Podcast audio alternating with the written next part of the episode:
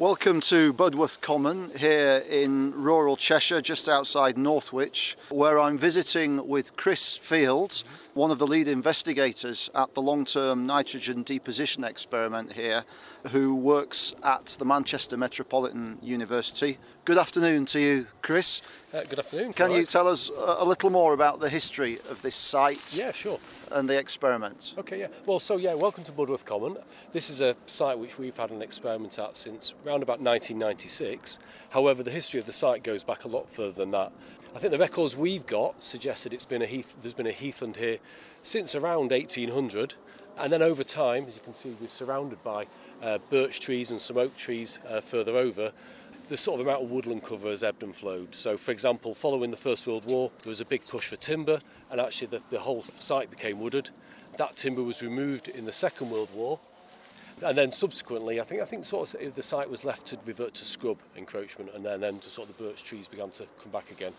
Cheshire Council took over the site or the management of the site in about 1970, and since then it's been quite actively managed. And still is to this day, there's, there's quite a lot of management around the site designed to try and rejuvenate the heathland and also keep it as heathland as well, which is quite a rare habitat in the UK at the moment. Yes, I was just going to ask. Lowland dry heath is is quite a special and, and rare habitat across the yeah, UK. Yeah, it is. I mean, is I- it not? if, if sort of uh, going back probably 200 years, there was something like about 350,000 hectares of lowland heath around the UK. Uh, that's not a lot in comparison to the upland heath and the raised bogs, which are in the sort of millions of hectares. However, these days, I think the jury's out on the exact amount of uh, heathland we've got, but we're something like between you know, maybe about 30 and 80,000 hectares left. So it's quite a, quite a rare habitat for the UK and also for Northwest Europe as well. So lowland heath has been eroded by increase, you know, a, a, a dramatic conversion of land to agriculture across England that we've seen. And what can you tell us about the science emerging from the long term experiment here and particularly how it's impacted policy? Well, this site uh, was one of a few sites that were sort of established in the mid 1990s to try and understand the effects that atmospheric nitrogen deposition was having on our ecosystems. Uh, this, we've got the sister site at Ruabon in North Wales, which we visited this morning. That's an upland site at about 450 metres above sea level. A Calluna heathland, which is rich in organic matter over quite an organic soil. This is a contrasting site. We're, we're only about 70 metres above sea level here, and it's over quite a sandy soil. So the site itself is probably, we'd say, maybe more sensitive to pollution because there's not a lot of organic matter around, which is a host of microbes and, and also lots of exchange sites which can store pollution.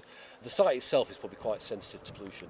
Uh, so we established this experiment, and one, I think one of the main goals actually at the time was to try and understand if we'd see conversion of heathland to grassland, which is something we've seen certainly in Europe, in the Netherlands, where their pollution levels are a lot higher, they've lost lots of heathland to grassland. But it's difficult to say how much we've seen it in the, in the UK because if we look at a lot of historic place names that have heath in the title, then they they don't have much Calluna around at the moment. So this site, and hence we've got a grazing exclusion zone around the plots to try and keep out rabbits, was designed to try and observe that. Unfortunately, the, the fence failed uh, some time ago, so we did have this. is- This is what we call an, an NVC H9, that's a Calluna vulgaris Deschampsia flexuosa heath. So Deschampsia flexuosa is wavy hair grass. It's really nice sort of little fluorescences that waft in the wind in the summer. Now, going back probably about 10 years or so ago, plus, uh, we did see those sorts of grass species coming in at the site. Whether there was an interaction with nitrogen, it was difficult to say. Certainly, when we apply the results from this site and we go out to national and do carry out national surveys, we do see increased levels of grass within sites that are, have got higher levels of nitrogen deposition. So, in terms of policy, this site and Ruabon were, were all funded as part of a, a DEFRA uh, UKREATE terrestrial umbrella programme, and a lot of the science in here was sort of fed into the sort of development of uh, critical loads, and that's critical loads that are designed to protect our ecosystems from pollution. So, at this site, we see shifts in the composition of species. Certainly, if we look at high nitrogen plots like the one behind us over there, we have a really nice rich bryophyte layer, that's mosses and liverworts, outside the plot, and as soon as we enter the plot, that richness has disappeared.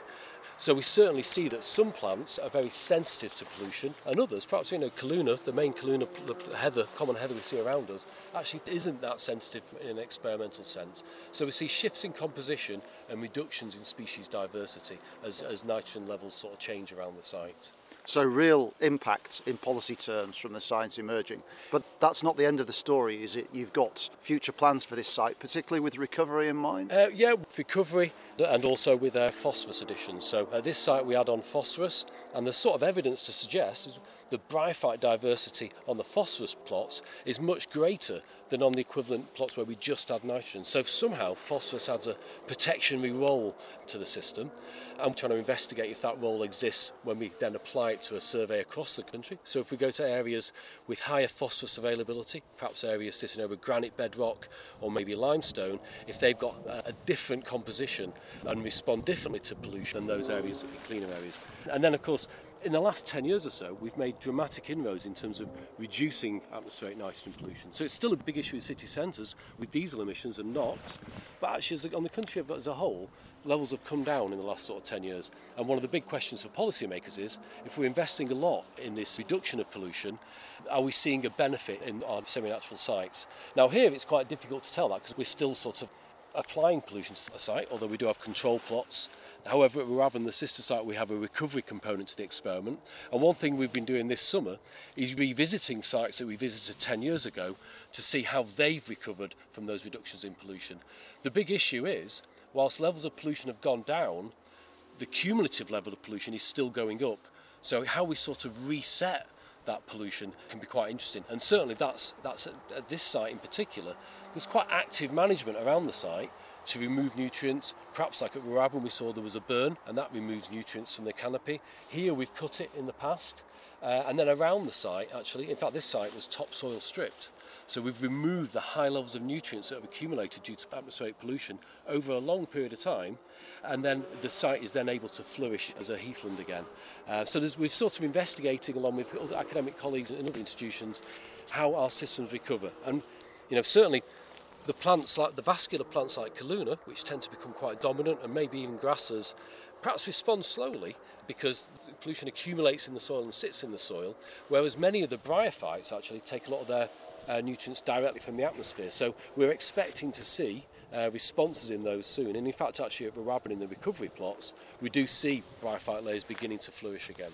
And speaking of other institutions, this site is still available for researchers to come and use Absolutely, with yeah. your permission and how would they get access to collaborate with I think you? if they well, they can contact us myself and Simon directly through the university website. Or our contact details are on the Ecological and Continuity Trust website. So yeah we're very happy to collaborate with colleagues. We've got a long history of collaboration at these sites and, and other sites as well. So we're really keen particularly colleagues from different disciplines as well to try and get involved. That'd be great